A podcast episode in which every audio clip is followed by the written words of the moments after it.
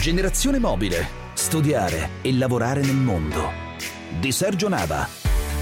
Buongiorno e bentrovati all'appuntamento con Generazione Mobile, studiare e lavorare nel mondo. La mobilità Erasmus torna ad essere protagonista oggi sulle nostre frequenze con una storia che arriva da un paese che non abbiamo fin qui avuto molte occasioni di raccontare, la Turchia. Già perché, come forse molti di voi ancora non sanno, si possono organizzare periodi di scambio studentesco universitario anche al di fuori dell'Unione Europea, facendo leva su questo importante programma comunitario. Una studentessa italiana attualmente di stanza ad Ankara ci spiegherà nel dettaglio come fare. Idee per un periodo vacanza lavoro fuori dall'Europa, magari già questa estate, coronavirus permettendo, apriranno la nostra puntata odierna grazie alle segnalazioni del Ministero degli Esteri. Eures Italia chiuderà lo spazio Job Abroad di aprile con le ultimissime segnalazioni sulle opportunità di lavoro in Europa, mentre a condimento finale della puntata ci saranno le vostre lettere, quelle che mandate quotidianamente alla casella email generazionemobile-radio24.it per chiedere informazioni, elaborare importanti riflessioni riflessioni o offrire preziosi consigli a tutti i nostri ascoltatori. Chiudiamo allora qui il nostro menù della puntata e prepariamoci a volare verso la Turchia. Generazione mobile lo spunto della settimana è perfettamente in linea col tema principale della puntata. A 34 anni dal suo lancio, il programma Erasmus cambia infatti pelle e diventa più inclusivo, verde e digitale. Queste le principali novità presentate dalla commissaria alla cultura Maria Gabriel. Con un bilancio di 26,2 miliardi, Erasmus Plus 2021-2027 raddoppia le risorse a disposizione rispetto al periodo precedente. In questa fase di limitazioni degli spostamenti anche all'interno dell'Unione Europea, il programma punta a sfruttare tutte le opportunità offerte dalle tecnologie, con la prospettiva però di tornare alla versione originale non appena ci saranno le condizioni per ripristinare una mobilità sicura. Nell'immediato futuro, dunque, Erasmus Plus cercherà di ampliare la platea dei partecipanti a vantaggio di persone con disabilità, origini straniere, migranti o rifugiati e persone che vivono in aree remote o rurali. Altra novità, l'integrazione in Erasmus Plus di Discover EU, programma che dà l'opportunità ai diciottenni di scoprire l'Europa viaggiando in treno. Toolbox. In Toolbox torna l'appuntamento periodico col Ministero degli Esteri, si avvicina l'estate e restrizioni pandemiche permettendo si apre un periodo ideale per tutti i giovani che stanno pensando ad una vacanza lavoro fuori dall'Europa. A tracciare in onda con noi la mappa dei paesi dove è possibile andare a trascorrere questa preziosa esperienza c'è Luigi Maria Vignali, direttore generale per gli italiani all'estero della Farnesina. Sono accordi vacanze lavoro pensati per creare delle possibilità per i giovani italiani di recarsi all'estero, appunto in paesi terzi, per dei periodi abbastanza lunghi nel quali possano lavorare e al tempo stesso visitare il paese, apprenderne la lingua, gli usi, i costumi.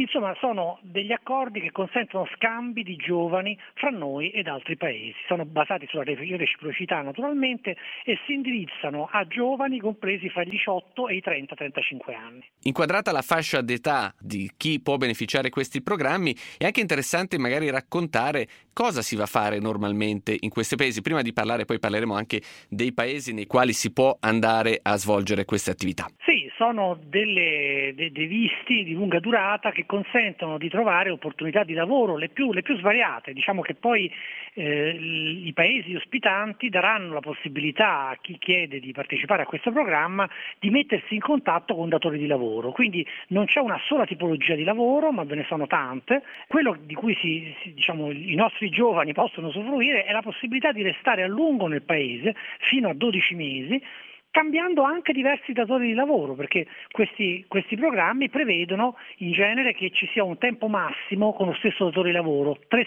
tre mesi o sei mesi. Per il Canada questo, questo, periodo è ampliato a 12 mesi, quindi una varietà di offerte di lavoro da, da, da, da trovare e da eh, organizzare d'accordo con, con i paesi stranieri. Ed è sicuramente interessante anche raccontare in quali paesi è possibile svolgere questa esperienza. Uno l'ha citato lei, il Canada, magari tra poco approfondirà, però si tratta soprattutto di paesi extraeuropei o anche paesi europei? Stiamo parlando di paesi extraeuropei, in quelli europei c'è la mobilità ovviamente eh, consentita dal fatto di essere tutti cittadini europei, però stiamo parlando di Nuova Zelanda, Australia, Corea del Sud e Canada. Questi sono gli accordi già in vigore.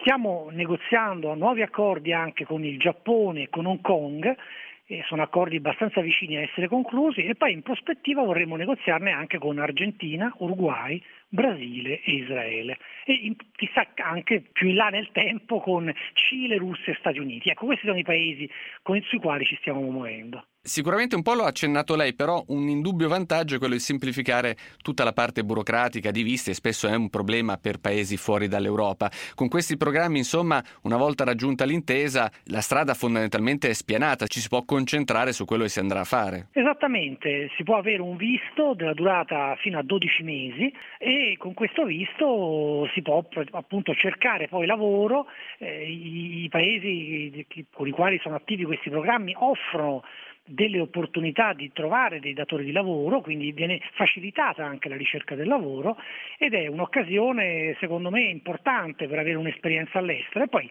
si torna in Italia arricchiti da questo bagaglio di professionalità cresciuta, di cultura, di lingua, perché no, acquisita nel paese eh, straniero. E a questo punto non ci resta che dare qualche indicazione pratica su dove trovare informazioni, quali sono i siti a cui fare riferimento per poter cominciare a cercare queste opportunità? Ma, mm, sicuramente i siti sono quelli, siti web delle ambasciate qui in Italia, ambasciate straniere qui in Italia, che pubblicizzano questi accordi perché eh, cercano di attrarre nostri giovani a frequentare i loro paesi e a partecipare a questi accordi.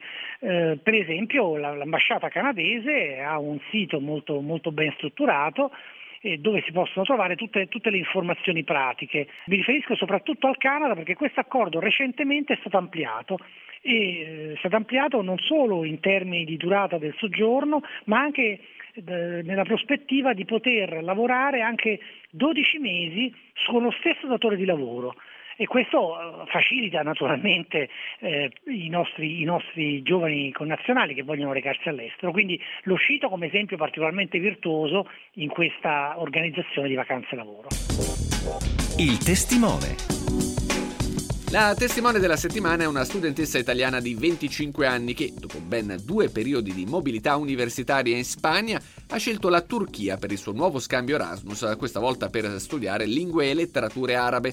Serena è in onda oggi con noi per regalarvi importanti informazioni e consigli pratici su come organizzare il vostro periodo di mobilità fuori dall'Unione Europea. Buon pomeriggio, Serena Orselli. Buon pomeriggio a voi. Laurea in Lingua e Letteratura Straniera a Pisa, attualmente sei iscritta alla laurea magistrale in Lingue Orientali e Comunicazione Interculturale a Siena e da qualche mese ti trovi ad Ankara in Turchia. Per fare cosa? Sto svolgendo uh, l'Erasmus presso um, l'Università uh, di Ankara presso il Dipartimento di Lingua Araba perché sto svolgendo alcuni dei miei esami uh, accademici. Inoltre eh, sto svolgendo anche il tirocinio curriculare presso un'associazione no profit qua ad Ankara che si occupa delle attività e laboratori per, per bambini e famiglie. La Turchia non è la tua prima esperienza Erasmus, in passato ne hai avute ben due, entrambe in Spagna e per la precisione in Galizia. Ci racconti allora che tipo di esperienze sono state? La prima è stata per studio, quindi eh, durata cinque mesi, mentre la seconda, l'anno successivo, è stata per scrittura della tesi di laurea, entrambe in Spagna a Santiago de Compostela. Allora, è il momento dei tuoi consigli pratici, Serena. Una volta presa la decisione di partire in Erasmus, come ci si candida al bando annuale? Allora, la candidatura al bando annuale ehm, si fa attraverso il portale della propria università, quindi nella pagina dedicata all'internazionale appunto.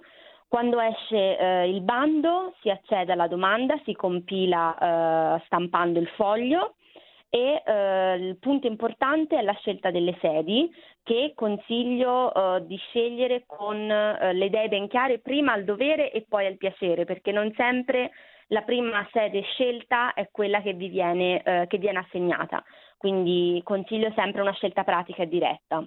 Quanto l'ufficio relazioni internazionali può venire in aiuto? Sono pratiche complicate da sbrigare.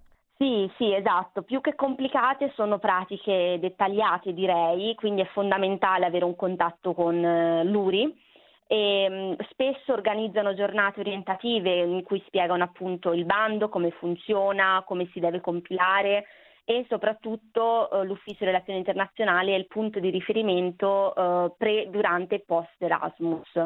Quindi sono sempre disponibili per dubbi, domande, curiosità, insomma lavorano per noi, ecco. Torniamo alla scelta della sede Erasmus, hai delle piattaforme da segnalare dove chiedere consigli? Assolutamente sì, ne ho una ad hoc, si chiama Ask Erasmus ed è una piattaforma creata dall'Associazione Erasmus Student Network. Eh, ci si può iscrivere gratuitamente, l'accesso è libero, ci si iscrive attraverso un forum online Attualmente le iscrizioni sono aperte, chiuderanno il 12 maggio, quindi eh, è, se si ha già la, la, sede si può fare domanda.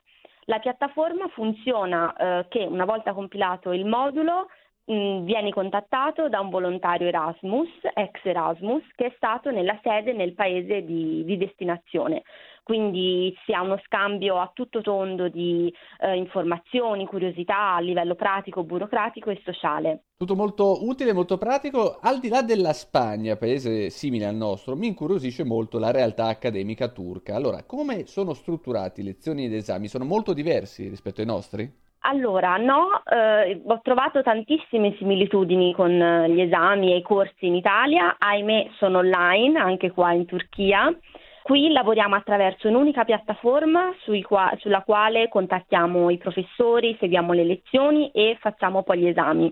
Quindi questa la trovo una cosa molto utile e pratica. Al momento in cui eh, mi è stata confermata la mh, mm, sede di destinazione all'università, mi sono da- state date le credenziali di accesso e quindi io svolgo i miei cinque corsi online su questa piattaforma dove carico anche lez- i-, i miei compiti, uh, le mie scadenze e cosa mh, super uh, carina è che utilizziamo anche molto WhatsApp qua in Turchia con i professori, quindi c'è tanta informalità.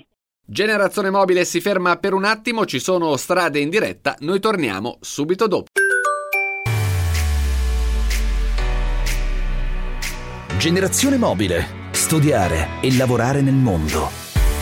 Bentornati a Generazione Mobile, il programma di Radio 24 che vi fornisce tutti gli strumenti utili per avviare la vostra nuova vita all'estero. Al centro di questa puntata la testimonianza di Serena Orselli, studentessa Erasmus 25enne, attualmente impegnata in un periodo di scambio in Turchia. Serena è una veterana degli scambi Erasmus ed è lei stessa coinvolta in prima persona nelle attività del principale programma europeo di mobilità grazie all'associazione studentesca Erasmus Student Network chi meglio di lei può farvi da guida in questa puntata? Riprendiamo allora l'ascolto. Generazione mobile. Secondo l'Agenzia Nazionale Indire sono stati circa 200 gli studenti italiani in Erasmus in Turchia nel 2019, un quinto dei turchi venuti qui eh, in Italia quello stesso anno e sempre due anni fa l'area disciplinare lingua ha visto partire per l'estero un totale di 4.380 studenti. Ti chiedo quanto è importante la conoscenza della lingua turca per un Erasmus ad Ankara. Allora, la lingua turca io direi che è fondamentale. Dopo due mesi qua mi sono resa conto che l'inglese purtroppo non è molto diffuso sia fra le persone insomma, di, di, di, un'età maggiore rispetto a me, ma anche fra coetanei in realtà. Non è facile trovare il coetaneo che parla fluentemente inglese, quindi assolutamente il turco è fondamentale. Eh, per fortuna io non, non, lo sapevo, sono venuta qua ignara della lingua, ma ho trovato corsi gratuiti che offrono varie associazioni locali. Quindi è fondamentale e non è impossibile non impararlo, insomma. Tra i tuoi consigli pratici, un capitolo molto importante lo ricopre l'associazione Erasmus Student Network, di cui sei anche membro attivo. Ti chiedo come SN può aiutare concretamente gli studenti che sono appena approdati all'estero. Ci fai due o tre esempi pratici? Sì, allora, il primo che mi viene in mente è l'aiuto della ricerca della casa, dell'alloggio. Eh, l'aiuto al, con l'università, con i documenti burocratici, soprattutto qua in Turchia. È fondamentale avere volontari che sono, parlano il turco e quindi possono aiutarmi nella gestione burocratica ed amministrativa, ma poi l'esempio più pratico è la vita di tutti i giorni perché mh, danno una mano nel creare gruppo, nel fare amicizie che poi rimangano per, per, tutta la vita, insomma. Andiamo ai consigli pratici di vita in Turchia. Ti chiedo subito perché il campus universitario può rappresentare una collocazione ideale per chi approda nel paese anatolico. Allora, eh, secondo me è ideale perché il campus è un po' un porto sicuro, ecco. Dal rispetto alla, alla città d'Ankara centro che è caotica, piena di gente, di rumore e di traffico, secondo me avere l'alloggio in un campus ti permette anche di fare un po' uno stacco no? da fine giornata, quindi ritrovare un po' la pace, la tranquillità e soprattutto io ho la fortuna di vivere in un campus immerso nella natura, quindi eh, credo che sia un plus se si ha l'opportunità sfruttare al massimo il campus universitario. Non dimenticate di chiedere il permesso di soggiorno entro tre mesi dall'arrivo in Turchia. Eh, premesso ciò, la burocrazia turca può rappresentare un problema? Uh, allora, personalmente no, perché ho avuto la fortuna di riuscire a gestire tutta la questione del permesso di soggiorno in un mese dal, dal mio arrivo, ma ho uh, amici qua in Erasmus spagnoli che invece hanno avuto grossi problemi. Loro sono qua da novembre e hanno ottenuto il loro permesso di soggiorno pochi giorni prima di me. Quindi penso che vada un po' a fortuna, un po' a periodo. Sicuramente non è semplice da maneggiare e consiglio sempre di andare con un locale, un local, se qualcuno che sappia la lingua e che ci faccia da interpreti. Ultima cosa, vita ad Ankara non è Istanbul, Istanbul la si conosce molto di più, però per, in cosa ecco, può rappresentare un vantaggio andare a studiare ad Ankara? Allora, io ho scoperto una città diversa da quella che mh, anch'io mi sono immaginata, perché appunto di solito a Turchia si pensa ad Istanbul, ma credo che Ankara abbia un grosso potenziale, soprattutto a livello di musei, di parchi e eh, anche di, varie, di mh, varietà di zone. In una grandissima città come Ankara si possono trovare zone diverse per tutti i gusti e in più è una posizione ottima per il viaggiare perché Ankara è in, centro, in una posizione centrale in Turchia, quindi è utile per gli spostamenti. Serena, ringraziandoti per i tantissimi consigli molto molto molto pratici che hai dato a tutti, diciamo, coloro i quali volessero iniziare a avviare un Erasmus in generale o magari anche guardare alla Turchia come meta, come hai fatto tu, ti pongo la nostra domanda di rito, il primo consiglio pratico che daresti a un giovane coetaneo che sta pensando di andare a studiare all'estero. Allora, il primo consiglio che ho sempre dato a me stessa e che quindi mi sento di dare è quello di non pensare troppo. Già al momento in cui si ha l'idea di andare in Erasmus, vuol dire che c'è una parte di noi che sicuramente lo desidera. Arriveranno sicuramente un sacco di dubbi, soprattutto in questo periodo con il Covid, anche per me non è stato facile poi prendere la decisione finale di partire, ma eh, consiglio di farlo, di prendere tutti i dubbi e partire perché ne varrà sicuramente la pena. Dopo tre esperienze Erasmus posso dire che eh, è un'esperienza unica, è la nostra esperienza, solo nostra, quindi eh, non, non verrà mai, non si ripeterà mai un'esperienza del genere. Consiglio prima di partire di leggere, di informarsi, di essere curiosi sulla città e sul paese, di contattare SN perché SN fa tantissimo SN è un'associazione a livello euro- ehm, europeo, quindi è ovunque. Eh, poi il resto tocca a voi, insomma, partite senza timori e, e scrivete il vostro Erasmus. Job Abroad. E ora spazio alla nostra rubrica Job Abroad sulle migliori opportunità di lavoro all'estero. Nuovo appuntamento con le offerte e le iniziative in Europa insieme all'agenzia Eures Italia. Sentiamo. Buongiorno, sono Sabina Riatti, consulente Eures di Regione Marche. Sono qui per conto di Eures Italia per parlarvi del prossimo evento in programma attraverso la piattaforma europeanjobdays.eu One Click to Europe, 6 maggio 2021. Si tratta di un evento virtuale organizzato dai colleghi Eures dei Paesi Bassi a cui Eures Italy partecipa insieme ad altri 15 paesi europei come l'Austria, la Svezia, la Danimarca, la Germania, la Spagna, la Slovacchia, eccetera, e a cui partecipano altri 60 espositori, cioè aziende, eh, al momento già registrati di questi paesi. Di che si tratta? Il nostro servizio Eures già dal 2013 è stato dotato dalla Commissione europea di una piattaforma che consente di realizzare eventi di reclutamento online o in forma mista www.europeanjobdays.eu. One Click to Europe, previsto il 6 maggio, e eh, sono state già pubblicate nella home dell'evento 80 offerte di lavoro. Quali sono i settori? Information Technology, finanza, analisi dati, commerciali, tecnici, meccanici e di altro tipo, hospitality anche nel settore crociere, sanitario e servizi. Come partecipare? Registrarsi all'evento attraverso la piattaforma europeanjobdays.eu per poter fruire al meglio di tutti i contenuti ad esempio candidarsi attraverso l'apposita funzione in piattaforma o far pervenire la propria candidatura all'azienda espositrice attraverso una semplice manifestazione di interesse in piattaforma, un semplice clic. Sarà possibile anche seguire i seminari e i molti webinar previsti in eh, agenda, per esempio quelli sulle condizioni di vita e lavoro nei vari paesi europei partecipanti o sul nuovo progetto di mobilità Eures Targeted Mobility Scheme, capofila Eures Ampal Italy, il cui kick-off è previsto il giorno precedente, quindi si avranno le primissime informazioni aggiornate su questo progetto. Per tutte le informazioni www.europeanjobdays.eu eventi futuri One Click to Europe 6 maggio 2021 e gli altri nostri canali, il sito Ampal Eures News e Opportunità www.ampal.gov.it i nostri social Facebook Eures Italy, Twitter Eures Italy. Ci si può candidare già da ora. Buon lavoro!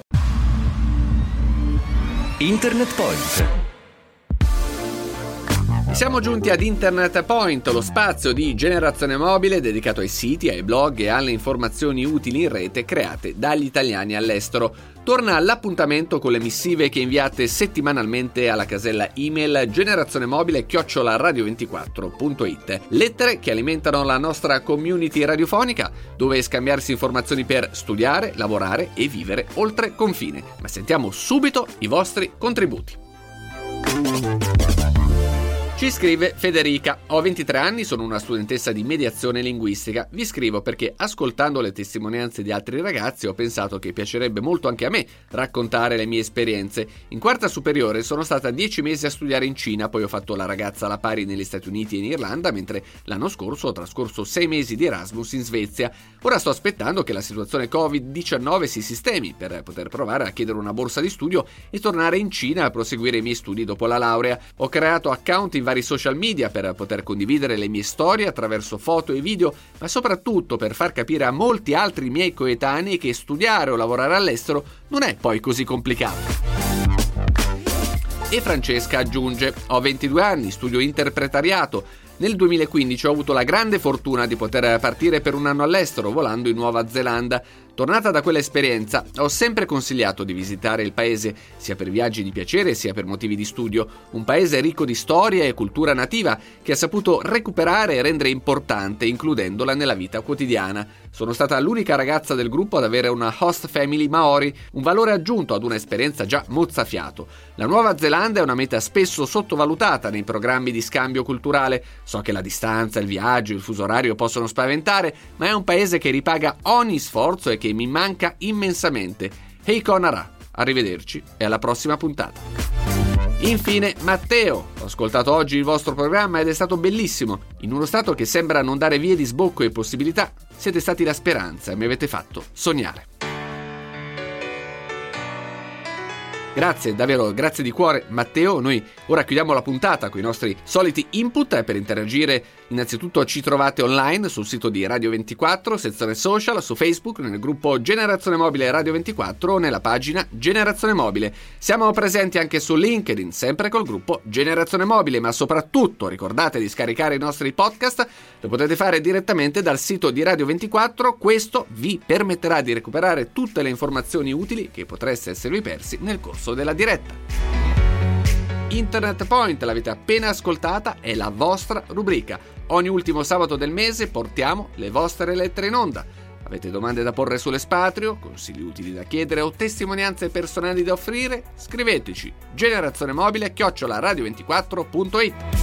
Infine la nostra trasmissione vive grazie anche ai nostri testimoni, giovani tra i 18 e i 40 anni, che ci raccontano il loro espatrio, le loro esperienze di studio, stage, lavoro, imprenditoria all'estero. Volete portare la vostra testimonianza?